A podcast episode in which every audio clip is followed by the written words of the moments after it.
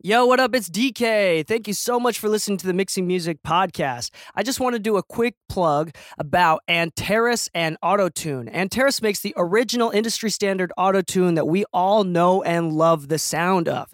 We are sponsored by them, so if you visit mixingmusicpodcast.com backslash Autotune, we do get a small kickback from every purchase. Thank you so much for supporting the show. Please enjoy this episode. Everybody in your crew identifies as either Big Mac Burger, McNuggets, or McCrispy Sandwich. But you're the filet fish Sandwich all day. That crispy fish, that savory tartar sauce, that melty cheese, that pillowy bun. Yeah, you get it. Every time. And if you love the filet of fish, right now you can catch two of the classics you love for just $6. Limited time only. Price and participation may vary. Cannot be combined with any other offer. Single item at regular price. Ba da ba ba ba.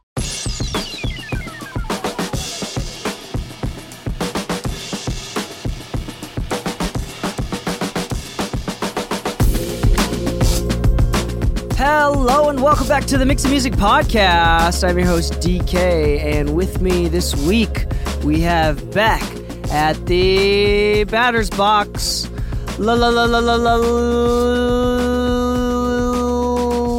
live sound Lu. yeah, What's that up, wasn't everybody? thought of. What's up, Dee Kei? That wasn't thought up on the spot. No. Not at all.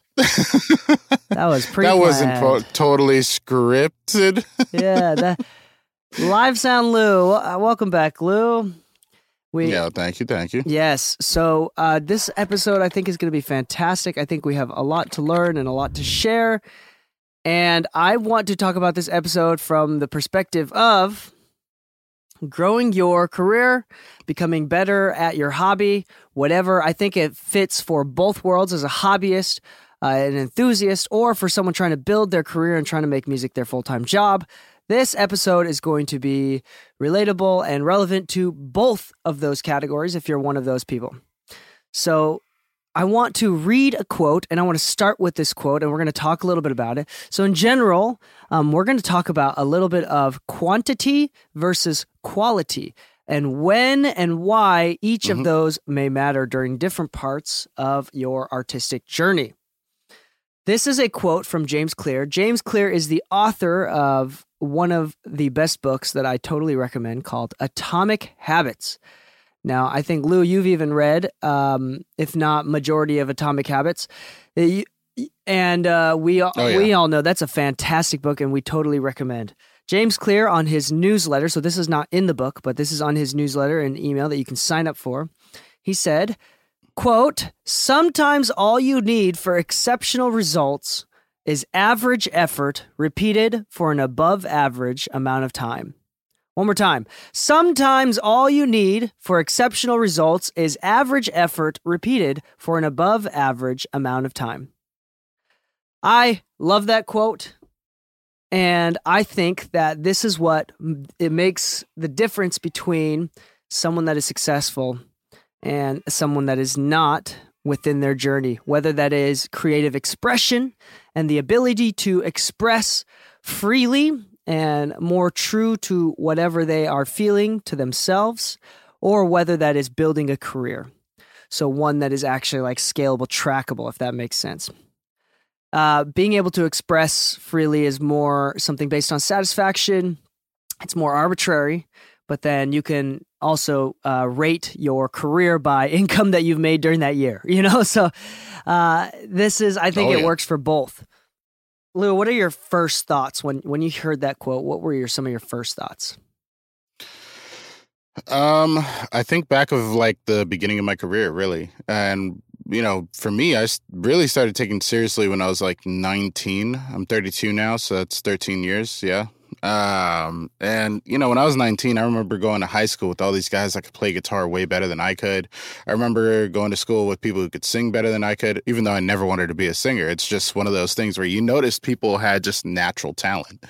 Um, and it's kind of a hard thing to tell yourself that you'll ever be able to measure up to it um, because no matter how much you practice like you you can clearly tell that there's kind of a natural ability there that you're kind of up against but as the years pass by I started becoming like the go-to people, not just in my neighborhood, but you know, it started across state lines. People started knowing about my work and this and that, and it started to show like, hey, you know, I may not have been the best at first, and there may have been people who could have, if they put in the same amount of effort, still potentially been better than me. But you know, I'm just an average dude that got above average results through trial and error throughout the time and now i'm over here designing recording studios for tv networks and you know i'm doing front of house for festivals and everything. It's it's kind of an, a, an amazing difference throughout the years but it wouldn't have happened without so much trial and error. I think it's interesting that i want to point out something that you brought up that i think is interesting. And I want to, I'm not, this is not meant to be like a slight or anything. It's actually meant to be like really motivational for anybody listening right now is that notice that sure. Lu didn't say he became the best singer from practicing. He became the best guitar player from practicing. He from Lu from you just sticking around and being available became the one that was hired. Yeah. That was front of mind. Yeah. That's interesting.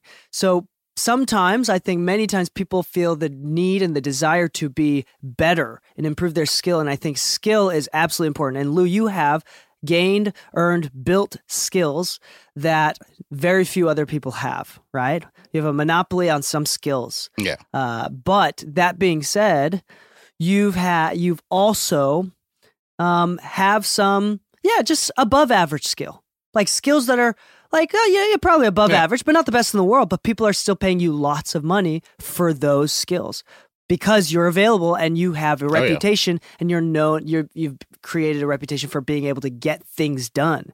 There may be someone who may cost less than you and can do a better job than you, but the difference is you're the one getting hired. And and I think that is yep. the super most important part. And when you do things for a really long time, like like you said, like when you just keep doing them for years and over a decade, people will start to hire you because at the end of the day, hiring specifically is more about reputation and trust um, just as much as it, it is. is about skill. Think about uh, the the adage, uh, the adage, the the the classic old um, uh, Android versus Apple, right? We we all know that Android is way more feature packed, better cameras. They're updated much more frequently, and because of that, if you buy a phone next year, you know it's definitely better than the iPhone that just came out this year. You know, whatever. But um, Apple's got great branding. Everybody knows them. They're top of mind all the time, and because of that, they get bought out just a bit more. You know, both companies are successful. It's just, but you know, people who enjoy the presence of Apple products in the ecosystem, you know, they tend to flock that way. It's the same way with how we get hired. You know, if they like you, you're a good hang, you communicate well, and you do good work, it doesn't matter if you're the best person in the room. It doesn't matter if you're more advanced than the last option that they had on their table. Um, chances are you're the one that's going to be hired. Yeah, that yeah. So let's go deeper into this. So going back to the quote, I think this is something that is actually really true that people forget about all the time. People get into music and they get frustrated even after only a few years, which is crazy to think about. Um, I don't think, I do not think most people really like music as much as they say they do. I think most, I'm dead serious. And most people yeah. No, I, I believe it. Yeah. yeah. And I think almost everyone talks more than they're willing to put in. I mean, we have a perfect example, yeah. and this is not to downplay, I'm not talking shit, but this is a great example. We had a recent segment of the podcast that wanted to step out and no longer play the game after 19 episodes. They're not I've taken them off mm-hmm. the platform just for just for um keeping it all the same, you know, make putting it back to where it was originally. Um, but it's really interesting. Yeah. Both these guys were super committed. Yeah, it's hmm. and even even yeah. then, like with all of the the benefits that I was able to give them, 19 episodes, and here we are, Lu. I think you've been on what 140. Oh yeah, and we're at a total of 220, 200, almost 230 episodes. I was going to say, I know I'm definitely on more than half You're because of half. the timeline. Um, so I think it's like 150. Yeah. I think you're like on a, between 140 and 160 episodes because we only have about like 220, 230. I mean that. Yeah. That's crazy. Like this is not. How do you Yeah, think we've honestly, been? How do you think we've been able like to thinking back on it, like how do you think we've been able to sustainably Uh, continue? Honestly speaking, so I think I've seen this in uh, one other podcast. So I'll, I'll comment on the one other podcast. I noticed that like different hosts sometimes almost competitively spout information, one trying to be dominant over the other.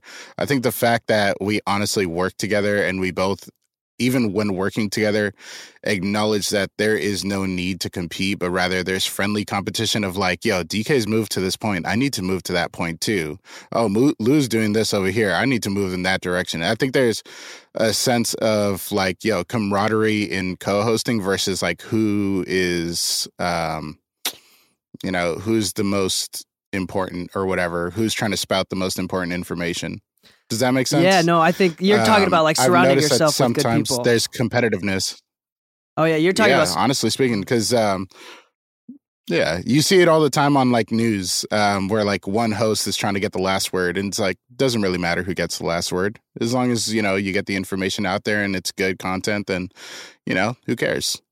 yeah. I think that you. I think that's part of it. Yeah, that's definitely part of it.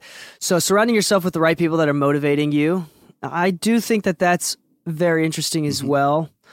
I don't I don't know any generalized stats or facts or anything about this, but I do think it is fairly difficult to find the right friends that do motivate you. I think it's partially personal responsibility. Yeah. Like you're the type of person that gets motivated by other people's success.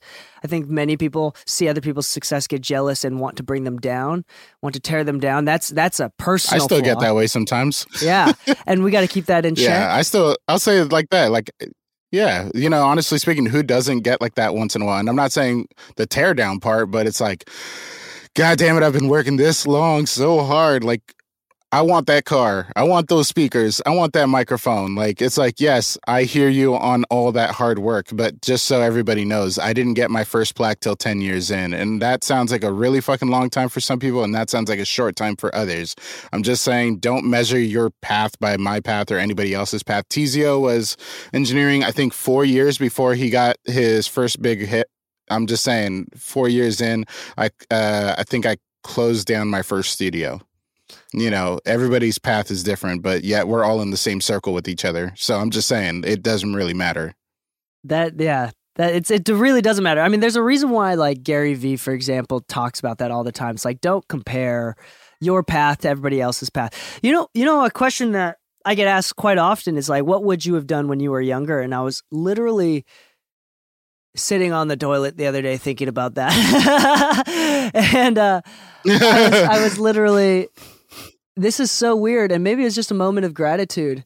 Um, you know, I could be a lot bigger, you know, I could be a lot smaller, but at the end of the day, I think it's okay to not want to change anything. I think it's okay to realize like everything happens for a reason and your own path is for you. And you know, as someone that has like had a glimpse of having it all and finding out that it wasn't for me. Mhm. And then also living in Hawaii when when you're at the finish line, getting to relax every single day, and cortisol levels are really low. You know, very low in stress. Um, that also wasn't for me. You know, so I think uh, Yeah. It's like I need just enough tension in my life. yeah, just a little bit of stress, right? But anyway, uh, let's go back. One another thing that James Clear from Atomic Habits, which again, totally recommend that you read. That's one of the biggest takeaways from this episode. You should read. First off, read books, but also read this book. Uh, this is a basic one that everybody should be reading. Um, James Clear, I love this quote. He says, he says, winners and losers have the same goal. Just because you have goals doesn't make you a winner. The difference between a winner and a loser is Yep. habits, your daily habits. For example, I think one of the successes of one of the reasons of the success of this podcast isn't because um, we do super high effort every single week. It's because we show up every single week. And there's been many times, Lu, I know you Yeah. you see it firsthand where I'm, we're both one of us or both of us or whatever is just like this. This is some bullshit. Why are we doing this right now? And then we still we still get up and we still do it. Yeah. And I think that that's a very normal a normal feeling to have. Why do you think that we keep going even though even though it does feel tedious and annoying to do? You know, um, I have two reasons on my end. Um, you know, I know both of us have ADHD. I know both of us can squirrel out pretty extremely, but one, doing things with consistency has always panned out for me, and I know it does better with time. And I'm a very hopeful person. And I think that sense of hope with consistency maybe, I don't know, a poor excuse for for you know saying like one day it'll work out you know i'm hopeful and i'm consistent you know but you know when you first asked me to like work with you on this podcast and co-host i was like i i really just didn't know what this would mean and where it could go. But i was like you know what? Why not let's try it out. And then once I started seeing what it was doing, I'm like, okay, this is cool. Um, and you would hit me up asking like, oh, ha- have been getting messages from like listeners, this and that. I'm like, no, I really haven't. But like going to NAMM and everything, going to see different friends, uh, meeting new people, they're like, oh, you're part of the Mixing Music podcast. I'm like, oh, you listen. They're like, yeah, it's really helpful. It's really actually helped a lot. And I'm like, cool. And you know me, like I don't mind teaching. I don't mind sitting down and giving everybody the information that they need. I actually really enjoy teaching, which is why I've considered teaching as a future job. Um, so to know that it actually helps people, it kind of keeps that hope and that drive for consistency there. You know what I mean? Like, yeah, that's I think true. part of it is just knowing that it helps somebody, and you're like, you know what? As long as we can keep it consistent, we we know, hey, at this time, this day, we always do this. Like, all right, cool. You know what? Let's do this. Like, and without the thought of like, yo, this could really be like that one million download stream, this and that, and like we could be sponsored by Red Bull. It's like, I'm sure that's possible in the future. I just don't know at what point, and I'm okay with that. That's and because of that, I think the consistency is there versus frustration over, you know, it's taken this long and we haven't hit this number. Who cares? Yeah, that's super interesting. Just keep going. I think there's a couple re- I, on that note, piggybacking on that. I think there's a couple reasons why we've been able to go. First off, I want to preface that I don't think I've ever done anything as consistently as this podcast ever in my entire life. I mean, I post on Instagram every once in a while, and that's never been fully consistent. But here we are, like almost No. 250 episodes in, and I have not missed. Maybe I've missed one week, maybe, and that's because I forgot while I was vacationing in Japan or something crazy like that, you know. And I don't think I've ever been, and I think there's a couple reasons for that. And, and hear me out on this. Number one, doing this podcast has never been any sort of big event. It's never been a big deal. Like I've never made a huge event out of it. Like a marathon, you prepare for, you it's a big deal, right? But for this, the podcast is it's just a habit. It's just something. Okay, every Monday we're gonna do this. We're setting expectations. It's not a big deal. Uh, and so it's not a big, huge event. It's just a habit that we're doing. And the second thing that I'm thinking about is is literally I'm starting to like the, James Clear talks a lot about this too as well as like it to kind of put it into an identity like I identify as a podcaster.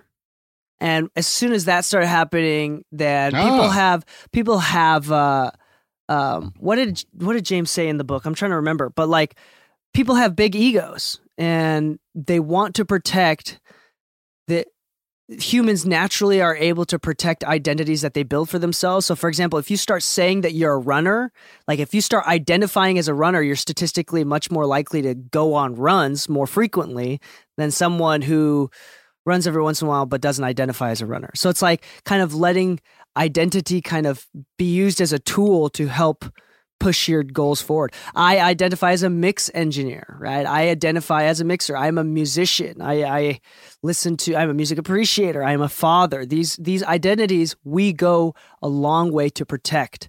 So I think that's another thing as well. I identify as a teacher of sorts, a mentor, right? And at the same time, I think it's just like, and then I just let the ego. I, I utilize my ego in a way that is healthy by continuing to do that, which is a weird thing to think Yeah. about. You know, honestly, I think the identity side of things is extremely true. Like I think it's it's whether you want to see ego as an evil thing or not, I think it's a necessary evil at that point. You know, uh, honestly speaking, like would would an activist say I'm not an activist? you know, like it's like, oh, are you socially active uh, with the things going on in your town and everything? It's like, no, but I do go to protests, and it's like, that's very weird. Random thing for you to do if you're not an activist. That's very odd. But um, with that said, like if people tell me they're a recording engineer, I can instantly start thinking of them in that light. If they tell me they're a mixing engineer, I can think of them in that light. If, uh, for instance, I tell people I'm a mastering engineer, and that's kind of been my niche work for a while. But a lot of people who know me from mixing still know that I mix. But people who don't know about that, they're like, "Oh, Lu only masters." It's like not only, but yeah, definitely. If I don't know you very well and I haven't heard your work ethics and this and that, it's also kind of a protective boundary when meeting new people and kind of a expectation setter. Um, if I'm only a mastering engineer, it's like, hey, hit me up for consultation on your final product. I work on music that is being taken seriously. Um, if you're not in consideration of a mastering engineer, you don't know what a mastering engineer's job is necessarily, then it's potentially not a good fit for us to work together at this moment. Um, uh, I'm typically only taking these kind of projects right now. Um, so they're not going to offer me recording sessions. They're not going to offer me re- mixing sessions. And that might sound counterintuitive, but if that's the path I want to take, then I need to identify myself as a mastering engineer so that others, when they ask me, what do I do for a living or what, what am I passionate about? Um, that's what they see and they set expectations for that you know um, i still mix like i said for other people i still get offered a lot of mixing gigs in fact i'm mixing three songs right now but um, you know i don't go to one of my studio design clients and say oh yeah i'm a recording engineer because then they're like oh so you don't you're not a studio designer that's not what you do. It's like, no, I do studio design, you know, depending how you communicate about yourself and depending how you honestly believe about yourself, what your identity is, then great, you know, and it's, um, you know, it sounds like a jack of all trades on my end. Um, but the funny thing is, I spent so much time studying up on everything that I do that I have a hard time claiming recording, mixing, or mastering engineer. I tend to p- tell people, oh, I'm a studio engineer if it's studio related, that's the type of engineering I do. I do front of house, but I'm very selective who I do it for. Um, because front of house is also a very niche thing, and I don't want to do it for random people. But um, I'm very good at it. And I even wrote a curriculum on it, but I don't tell everybody I'm a live sound engineer because that's not the kind of work I want. Yeah, I think um, another thing too, back to not making this a big event. I think I've had a couple students now a couple students, and this may be relatable to a few of you. When you don't do mixing all the time, when you don't do music all the time, it feels like every single time you get in front of the computer, when you when you get down to do a mix, it feels like a big event. And when it feels like a big event, maybe that if you're oh, if you're a fairly neurotic person or, or uh, easily consumed by anxiety or of the sorts. If it's something that you only do every once in a while, of course you're going to get stressed out, put a big make it make it a big deal, and you're going to be unable to do it and you're going to be really, really critical about yourself. I think the reason why artists should release music all the time is partially for the marketing of putting out content every once in a while or frequently and consistently, but it's also part of the mental release. It's also telling yourself that um, I am I ship my product, I finish the work, and I move on. I am not a limit limited box of creativity. I am limit limitless. I have limitless creativity, yeah. and you show yourself that every single time. And the confidence that you build from doing the work consistently is going to blossom. The the two students that I'm talking about, there's a couple students that I'm talking about that that once they get down to do work, they love mixing, they want to mix, and then but they do so little of it that by the time they get in front of it, they make such a big deal that they're unable to finish. They're unable to finish. They're unable to execute and it's and it's um, something that they want to do, but they just cannot get to do it.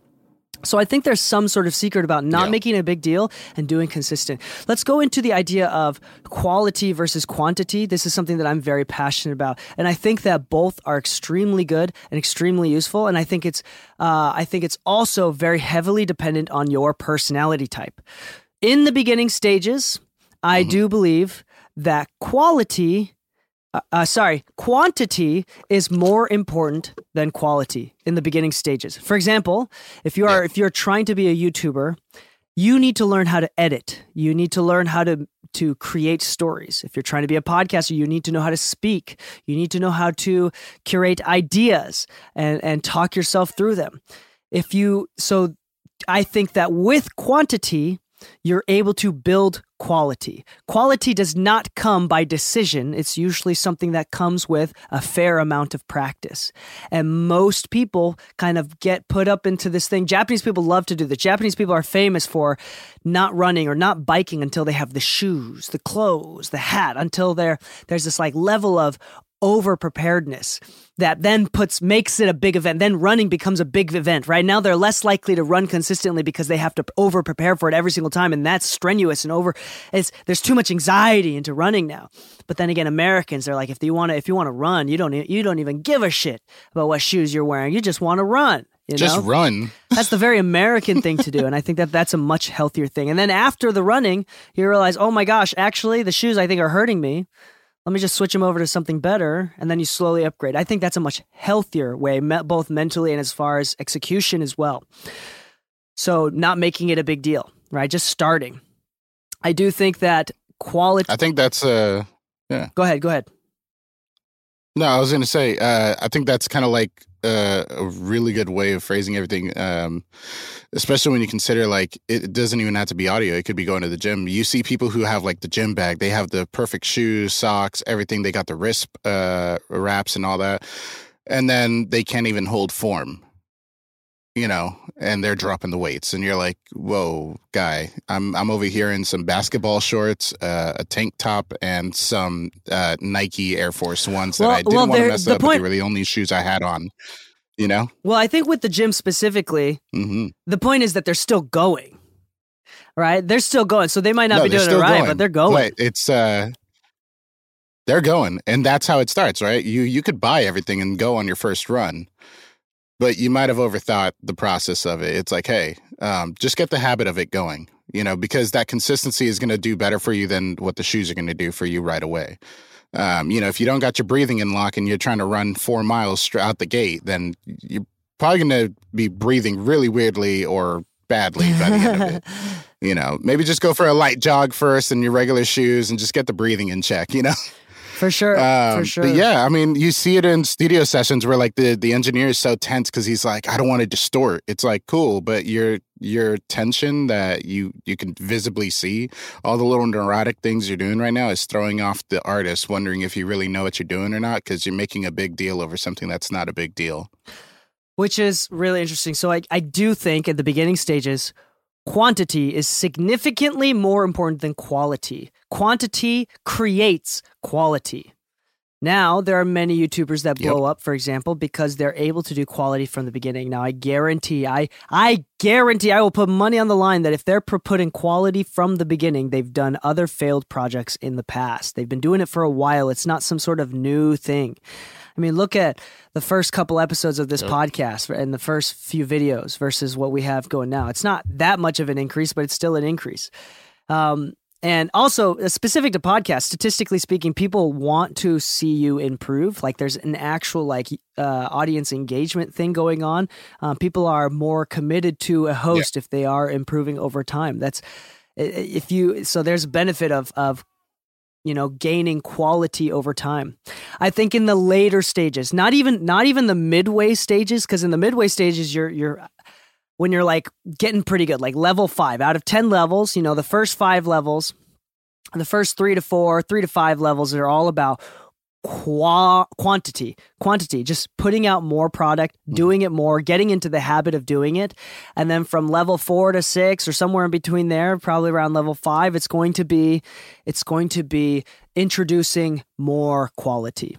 Not not the best that you've ever done Mhm. but introducing slowly over time. And then the final levels and unfortunately, this is where a lot of the biggest YouTube channels kind of pop off, the biggest TikTok stars pop off, the biggest podcasts and everything like that. Even records. The difference is not in the first 90%, even in the first 95% of the creation of content. It's the attention to detail in the last 2 to 5%. That's the big difference. It's it's when people like Mr. Beast has hundreds of thumbnails and they pick one for a single video just to see which one does better. You know, just to see. And they do a, a dozens of edits probably to figure out which one is the most engaging and the perfect amount of time, right? There's a lot of the amount of effort that goes into There's a few Mr. Beast um uh videos and and interviews. I don't know if it's Mr. Beast or some sort of like content creator uh, where they go into the amount of effort that other oh it was Alex Hormozi talked about how he hung out with a bunch of like professional YouTubers and he's he was super impressed with how much effort each of these YouTubers put into like the hundreds of thumbnails, the hundreds of videos edits that they do, and the amount of actual effort for something so seemingly small. And it's I think that is going to scare most people away in the beginning phases. In the beginning phase, again, sometimes, what's the James Clear quote? Sometimes all you need for exceptional results is average effort repeated for an above average amount of time. It's, it's for, it's quality begins when you figure out this is something that I like, which is a barrier that you do have to pass. Like, for example, if you're doing music to be cool, yeah. you're not gonna, you're gonna quit music. Like, you're not gonna get past level five because then it actually it doesn't work, work out. Yeah, it doesn't work. But if you're doing music because you really like music, you're going to be able to keep going. Right. So that whole thing of being just super consistent, super constant. Um, anyway, Lu, uh, I don't know about you, but the idea every single time I do something like super high, heavy effort and I put it on the YouTube channel and whatnot, I like stop making content for a month after that. It like burns me out.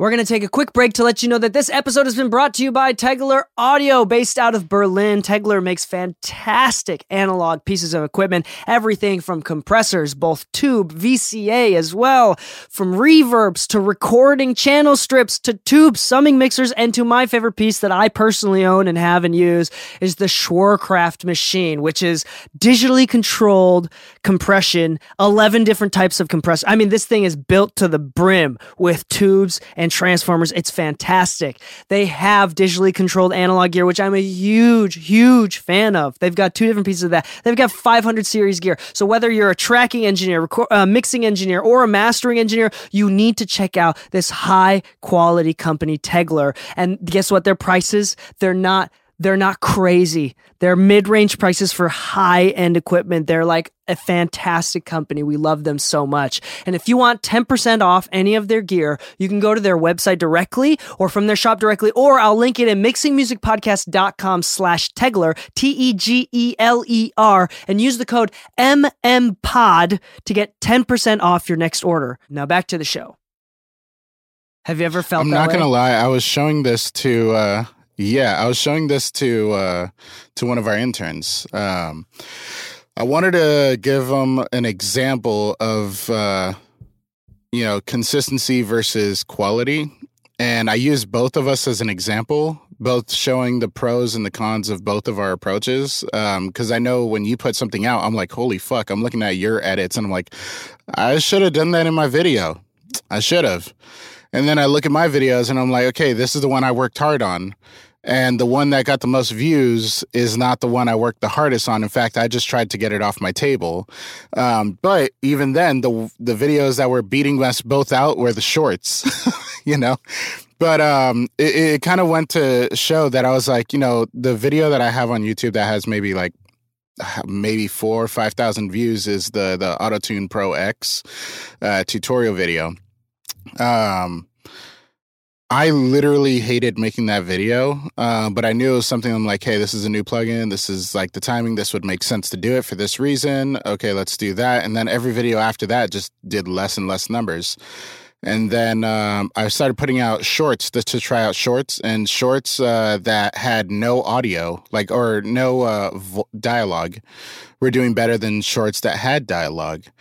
And I started like realizing, like, okay, maybe I should push more in this direction. But you know, uh, the point of me showing them this stuff was like, you know, sometimes it's not about the highest effort at start. Some uh, some of the lowest effort videos I did did better, and if I paid a little more attention to what was working for me, I probably could have had increasing numbers per video, but instead I was ignoring what was there. And I think that happens to a lot of people too, where they get to a point where they're taking on every gig that they can, right? And they're like, okay, well, I've done 100 gigs, but all my gigs are still these like lower quality artists. It's like, well, have you throughout time been trying to improve what it is? Have you been looking at uh, what has arguably been your better sessions and what has not been your better sessions? Has the artist showing up um, later in the evening resulted better than the artist showing up uh, earlier in the day? Has um, has you buying this new vocal chain that you thought was going to make your recordings better have improved the quality of the records at all? You know, um, if you don't actually track what you're doing throughout this quant- this quantity stage, right? Then there's a chance you might actually be shooting yourself in the foot anyways. Like you can't just do it a million times and expect it to be better. It may become easier, but you have to push yourself a little bit throughout the time, right? If you're trying to run and you run a mile every day and it's only ever a mile, then sure, you're going to get really good at that one mile. But if you don't ever try to push for that second mile, third mile, fourth mile, then you know, I don't I'm not really seeing a lot of growth. I'm sure there's growth to be had, but I'm just not seeing it. Actually, this is a perfect, perfect crossover comparison here. Um, did you know that when running, there's something called heart rate training where you run not at a specific pace, not a specific length, but you train at time. So the length of the run and your heart rate. So keeping your heart rate at a specific level for longer amounts of time. Okay. If you train like that, so running the mile fast is fantastic. Even running long distances really fast is fantastic. But do you know what? Burns more fat, releases more endorphins, and uh, puts your lungs and heart into better shape is running really slow. So keeping your heart rate. So this is called zone two training and you keep your heart rate in zone two for most people, depending on your age. This is where age is and and body types and whatnot and genetics. Most people keeping your heart rate between 135 and 155. Um, if you're around 30, then it's going to be closer to like 145 ish, somewhere in there. And you do that sustainably. For most people, when if you've never ran before, 145 is a fast walk. That's all it is. You might not even be able to start running. For someone that's a little bit more fit, it might be a very slow jog. The point is, that's the level right there. So what happens is it's called aerobic. You're you're building your aerobic endurance.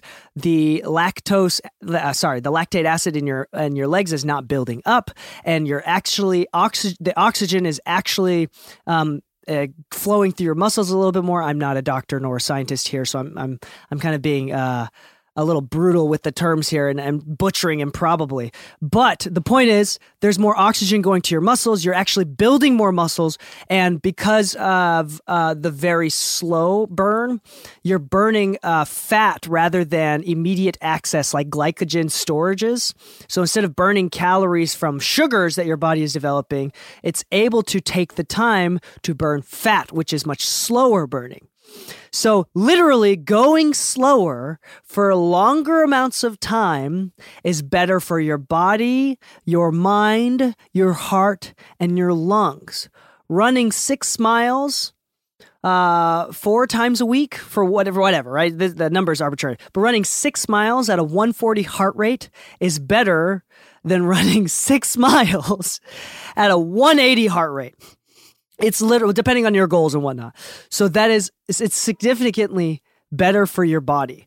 Isn't that wild? And then on top of that, you're able to recover faster, meaning that you're able to run the next day. If you burn out and run too hard, the part of the reason why you want to train and run slow for a marathon is so that you can continue putting in miles every week is more important. Like, so how many miles in a week you run is significantly more important than how many miles you ran one time and then like regardless of whether your body yeah. just breaks, right?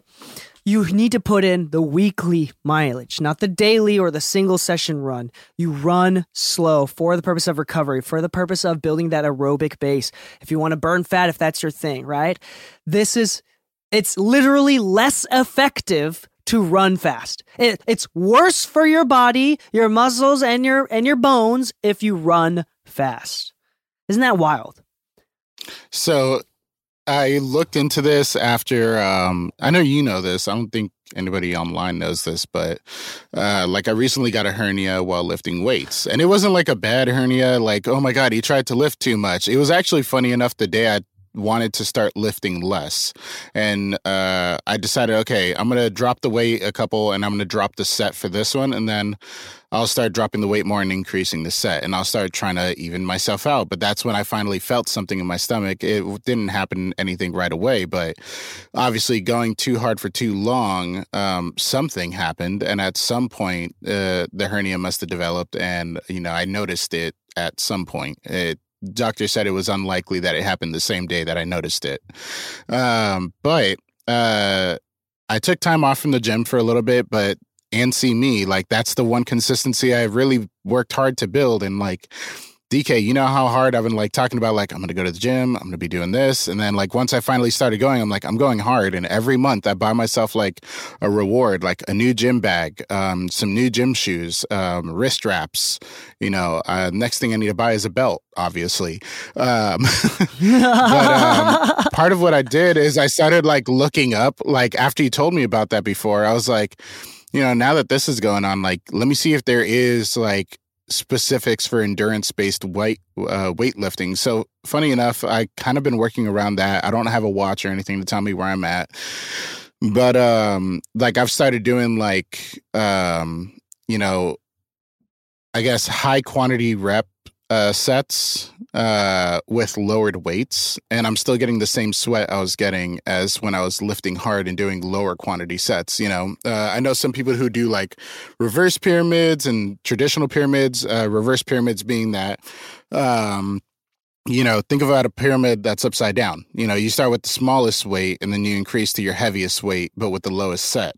Um, regular pyramids, you start with the heaviest weight um, and you do like maybe two pumps, uh, decrease it by like 20%, do four pumps, you know, and just go down from there until you're doing like just the bar and uh, you're doing like 15 and your arms are burning at that point, you know. But the whole idea is like, at a certain point, you know, you can try to put the maximum amount of effort. You're going to burn out. It's a lot of work. Like you said, like if you make it this big ordeal every time, then you're probably going to burn out at some point, whether it's physically, mentally, emotionally, whatever.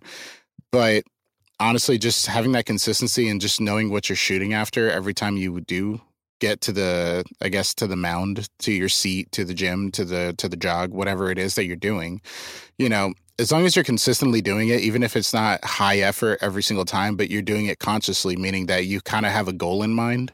Like maybe in this recording session, um, you're just looking for the vocals not to be as sibilant. So maybe you employ one trick that minimizes sibilance uh, straight from the source, maybe putting the pencil in front of the microphone or using a double filtered uh, pop filter or switching from metal to mesh um, and seeing how those results play. And these little, these little things that you can do every so often will actually help. Maybe um, you haven't been using multi-band compression or dynamic EQs uh, before in your mixes to help uh, get space between the guitars and vocals. And maybe you try it on this one and see how it goes. And if you like like it, you start employing it more later. But you don't have to do every new trick under the sun all at the same time in one mix. You could just try going one at a time and seeing if it's a difference that you like because you know, Dee Kei and I use different techniques, and yet we both have very happy customers that keep coming back. You know, it doesn't mean that we both have the same techniques uh, at all times. It just means that our approach is different, and our approach is equally just as I don't know, what would you call that? Qualified? yeah, yeah, yeah. The, the, the, it's almost, it's more important. I like how you said that we have happy customers, not a good product. Like, that's the point. Like, I think. yeah. People are focused on, they want the best product ever, but I don't think it takes the best product ever to to make happy customers. I mean, I I don't know. They're, I just got a note the other day. They're like, I've I want my drums less punchy, which is something I've never thought I'd ever have to say. That was one of the mix revisions I got. Literally, I never thought I'd have to say, I want less punchy drums. But yeah, if we can dial that back, I was like, great. But like in the context that they said it, I was like, oh, they really like it. And they almost feel bad asking for less because they really like the way it came out but I totally get it. Like it's like I could I could want those punchy drums myself, but I want a happier customer is what I want. Yeah, for sure. So I think this is super important. And the reason why we talk about like working out and running and different things is because this is kind of the easiest thing to think about. Um, last, the last thing that I want to pull, pull out, uh, sorry, talk about, and this is important. This is something that's been top of mind for me recently, and the part of the reason why I like running so much, and why I think it relates so much to the success that we have, and, and it's a really easy metaphor to use, is that part of the reason why I run is because I'm building the confidence and I'm able to tell myself that I am the type of person that is able to do hard things. And if I know and have the confidence that I am the type of person that is able to do difficult shit for long periods of time, then the only difference between me and future very successful me is time. Does that make sense? I remove yep. the need to build character. Well, I mean, I still need to build character, but I'm removing as much of yes. the of the friction between future successful me and current me. And I'm removing it down. I'm trying to whittle all you know, of that excess fat down to just time. And if I keep doing what I am doing right now, the difficult thing, and continue to be able to be the p- type of person that is able to do difficult things for extended periods of time, then I will be successful. It's only a matter of time.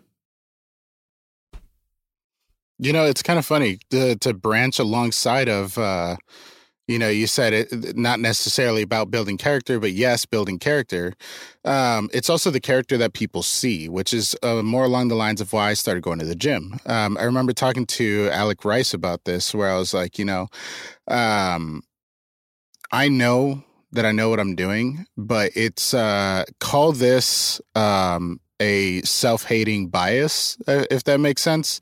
But i think this is kind of an important one for me which is like you know when i see people who are fit when i see people who can do these things that everybody just dreads doing and everything and i see like you know like dude's buff dude is in shape um yo look at that guy run like he is sweating his ass off but he is completely in shape I would hate to be in his shoes right now because I know I'm just going to be suffering the whole time.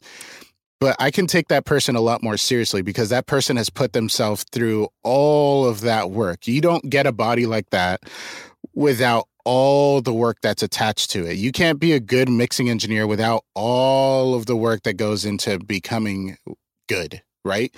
Um, if I want to be taken seriously, no matter what I do, you know, health is something that people take seriously. You know, they notice if you're overweight. You know, they don't necessarily see it and be like, haha, you're overweight. No, that's not what I'm talking about. I'm just saying, like, you know, if I were to talk to two people and one of them is in shape, they're well taken care of, they wear clean pressed clothing and everything, and the next person's just slightly overweight, their shirt is wrinkly and everything, and they're both pitching for the same job that I'm offering, you know, I'm gonna take I'm gonna take the option of who took care of themselves well, well, a little better, even if they don't have as good of a resume. You know, reason being is this: the way you present yourself and the way you hold yourself accountable really shows in real life. You know, some people say, you know what, uh, I'm going to be going to this meeting and I want to show myself as a presentable person. Some people just go to the meeting and say, you know what, I'm just going to work wear whatever I've got on. Okay, hold on, hold on. First off, we yep. need to be very clear. That's illegal. If you can't say that out loud during the meeting, that's illegal to do that. No, no, no, no. but I mean, the, okay, the, the okay, thing is, the thing is,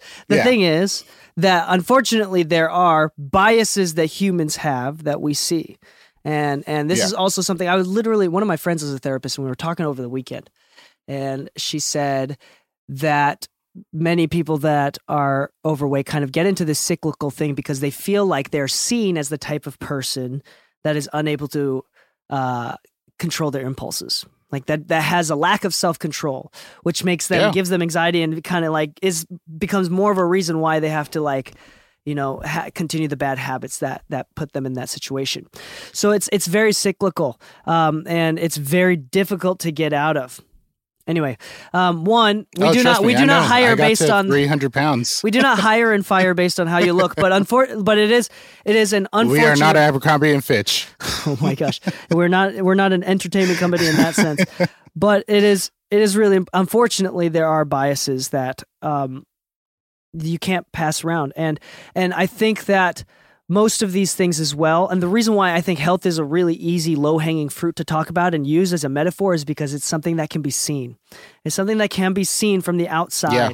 And it's it's um, good or bad habits over a long period of time that is expressed physically in front of everybody over a long period of time. You don't get overweight overnight. you know, it takes years. You don't get No, thin don't. overnight. It takes Literally, years. I literally used to have a six pack, played sports every day, went surfing, uh, been snowboarding, used to skate every day. Um, then uh, I got into engineering, and one thing is true. I got very serious about my career, but because of that, my health, my activities outside of the home, and everything actually kind of took a backseat, and I got all the way to 300 pounds. It wasn't until um, I started like saying, you know what, like I'm trying to get married and everything, but I can't in good conscience for myself. This is a personal thing, you know. Everybody's mindset is different, but um my now uh, to be wife you know um anna she stayed with me even when i hit 300 pounds and i felt bad because i'm looking at her i'm like dude you met me when i was 180 pounds i gained 120 pounds so i dropped a good like 45 to 50 pounds before i decided to propose to her and on my gym membership i said because i want to propose you know uh, the whole goal was to make sure that I held myself accountable for somebody else's, you know, uh, future. If I'm going to have kids, I need to be healthier. I need to do this, and my health played a big factor in that. Um, honestly speaking, everybody's reason for losing weight, gaining weight is very different, and everybody's view on it is very different. But at the end of the day, you know, it's the one thing it's a good metaphor. you can't it's just a good say, "Oh, it metaphor. hit me randomly," like a bill.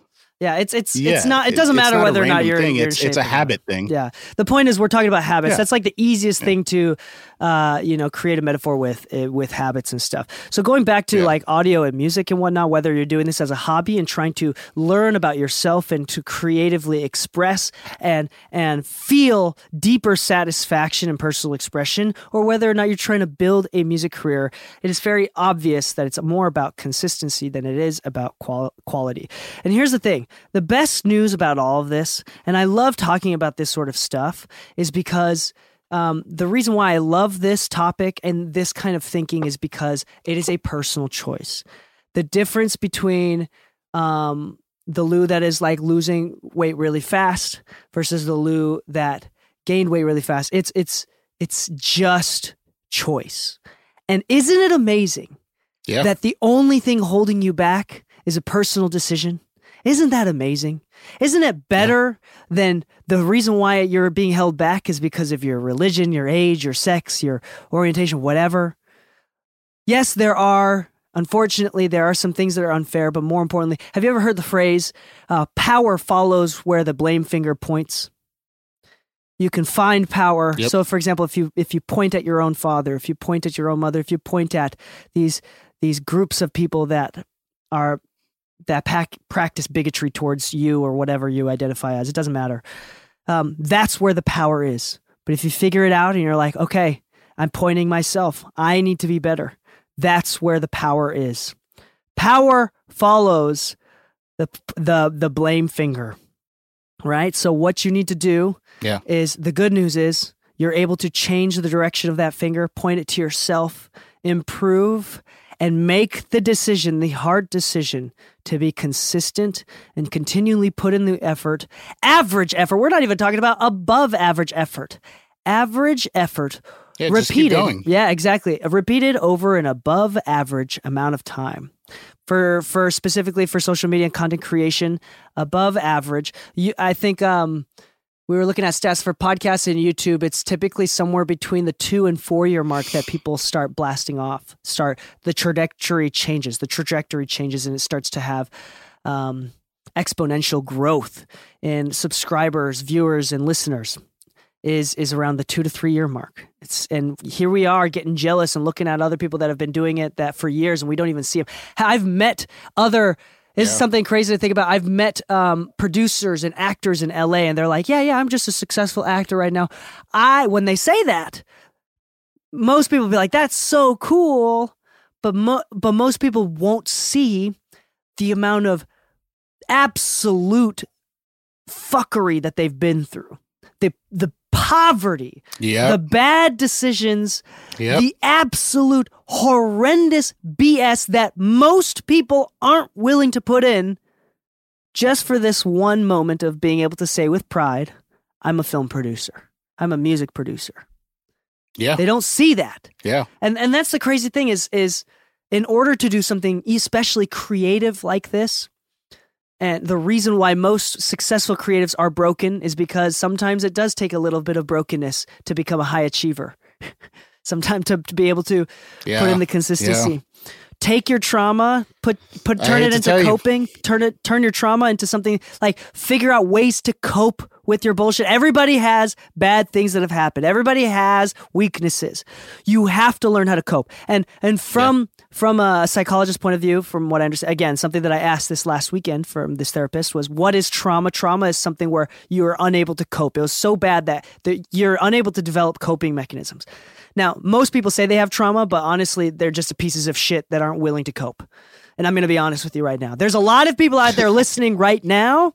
For example, you sent me a post about a guy on Twitter. He's like, "When I was a kid, mm-hmm. until I learned that I was ADHD, they they called me underachieving, not hitting my full, full potential, unable to blah blah blah." And it's like not smart enough, uh, whatever, and like had a list of things. And I was like, "Dude, you just sound like you were a piece of shit." Like honestly, you need to learn how to cope. like part of therapy, like therapy is not how to get over, or like the point of getting over it is learning coping mechanisms. Everybody is out here coping. Part of the reason why I'm running a marathon and why you're going to the gym, we're coping. We're co- not all of us had good dads Yeah. that stuck around, you know? We're coping. Life Yeah. is coping. So try to figure out a way to cope and and become sufficient, consistent and put that energy play, put put that blame finger towards yourself and re repoint that energy to yourself for self-improvement. Honestly, especially this is something very psychological as a man. Men feel more depressed from a lack feeling a lack of control. They don't feel like they're in control of their life. Right? This is very uh, consistent studies Yeah. within the psychological world. Men feel depressed when they feel out of control, when they don't feel like they have any control in their life. So, slowly, piece by piece, the reason why making your bed works so well for men is because even if your life is totally chaotic and you feel everything's out of your control, at least you start your morning with something that you can control, which is making your bed, right? The reason why weightlifting works so well for men is because it's hard and it's something that I can choose to do. And you you get up every single day and you're like, this is something that I I chose to do the hard thing today. That's something that creates um, relieves a lot of depression. Here it is. You need to learn how to cope. Yeah. You need to become the the good thing is it's it's a decision. How much and and here's the thing because I don't know any of the listeners personally, so I'm I'm I'm able to say this sort of general blanket statement. If I was talking to someone one on one, this would be more difficult to say, but here's the thing. Your weight issue is a personal decision. Your inconsistency is a personal decision. Your grooming is a personal decision. Take showers, young man or woman. You know, your your inability to shave, you know, uh, trim your eyebrows, God damn it! Like if you're a man and you can't have a girlfriend, fucking start trimming your eyebrows. You know, that at the very least, you know, wear deodorant if you stink. You know, like whatever it is. Cope. As you get Cope. older, you know, trim your nostril. Yeah, there you go. Trim your ears. Yeah. But uh, uh, for real, the point is, it doesn't matter.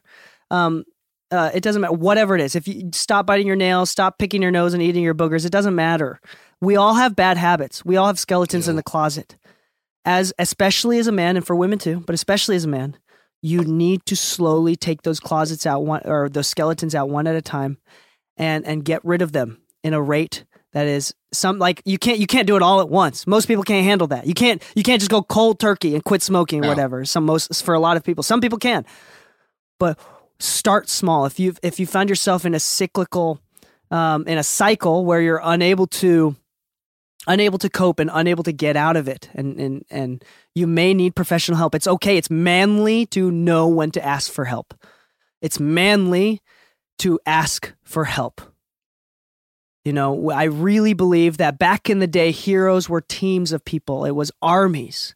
Now, media has created it into solo individuals, but honestly, it's okay. It's manly to be famous with your team, to build a team. It is very manly to do so. Get some help, whatever it is. This is turning into a mental health episode, which I think is very, very important. Um, but quality over quantity. Quantity is always more important than quality. And most people will never get to the point where they should start focusing on quantity. So don't worry about that. Don't worry about that. If you are one of the very, very few people that have been doing something for years, and I'm not talking about the guy that's been doing music for 10 years, but they only have a portfolio of a couple hundred songs. I'm talking about the guy that has been doing hundreds of songs every year for 10 years. Then you may be able to do something like focusing, doing less songs, and then focusing on quality. Okay, I think that's enough. I think we've shared a lot of bullshit. I think we've shared a lot of really, really good things. Cool. a really good buffet of information here, and take what take and choose what you want. Take what you want. Um, Lu, any final thoughts? Yeah, honestly, just uh, I tell people all the time. I think the only thing that's ever really made me succeed is just being consistent with people and just trying to communicate with people and letting them know honestly we can do this. It'll be fine. Just yeah. keep going. And I think you've heard that from me a ton of times, Dee Kei, even as we run our business. It'll be fine. Don't worry about it. Just let's just keep doing what we're doing. It'll pan out. And I don't think I think to this day it's panned out. Even at our worst times, it wasn't the worst that it could ever possibly be. Amen. Uh who was it? Yeah. The the stoic that said most problems are within our own mind. They're not real. They're just in our own mind, the anxiety and worry. Anyway, I, I love this sort of topic because, again, the power is within us. We choose. And how beautiful is that? That we get to choose. We don't live in a time oh, yeah. um, where, you know, we don't live in a time where it's not our choice, where we're b- born into um, castes well, depending on where you live currently, but in America, in the in the modern first world, right? You're not born into a caste and doomed. It's incredible. Uh, even in Japan, it's significantly more difficult to become promoted and to uh, get out of poverty than it is in America.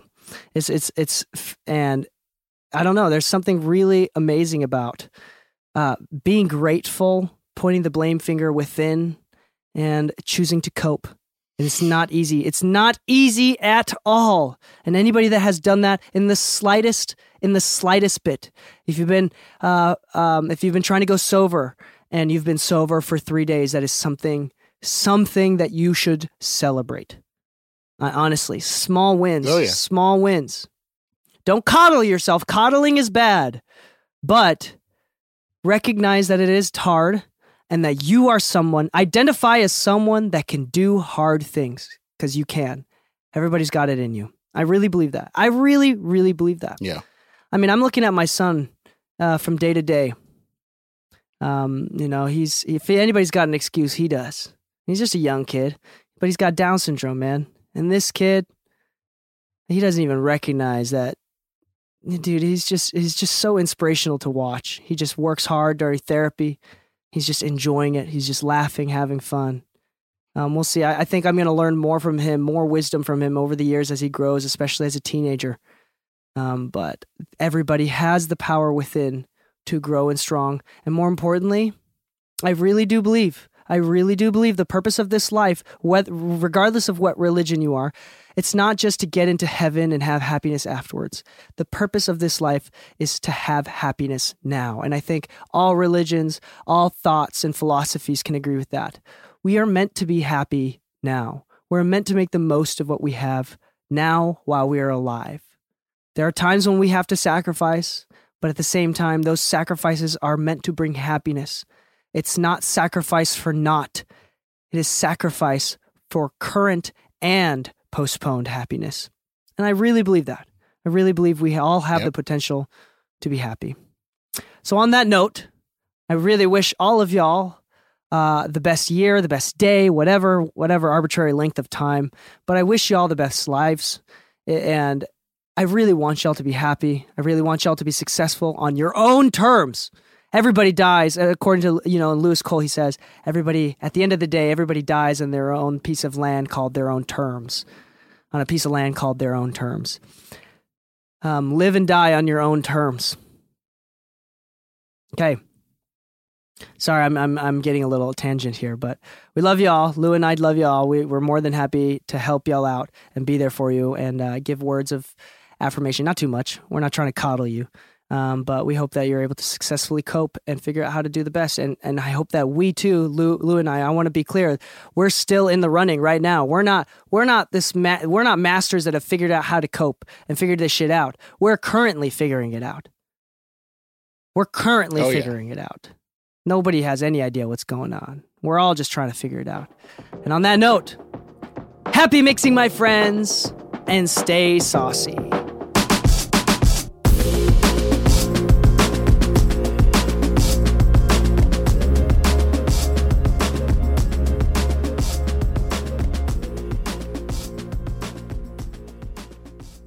Brain fog, insomnia, moodiness, weight gain. Maybe you think they're just part of getting older, but MIDI Health understands that for women over 40, they can all connect to menopause. It's at the root of dozens of symptoms we experience, not just hot flashes. MIDI clinicians are menopause experts, offering safe, effective, FDA approved solutions covered by insurance. 91% of MIDI patients get relief from symptoms within just two months. Book your virtual visit today at joinmidi.com.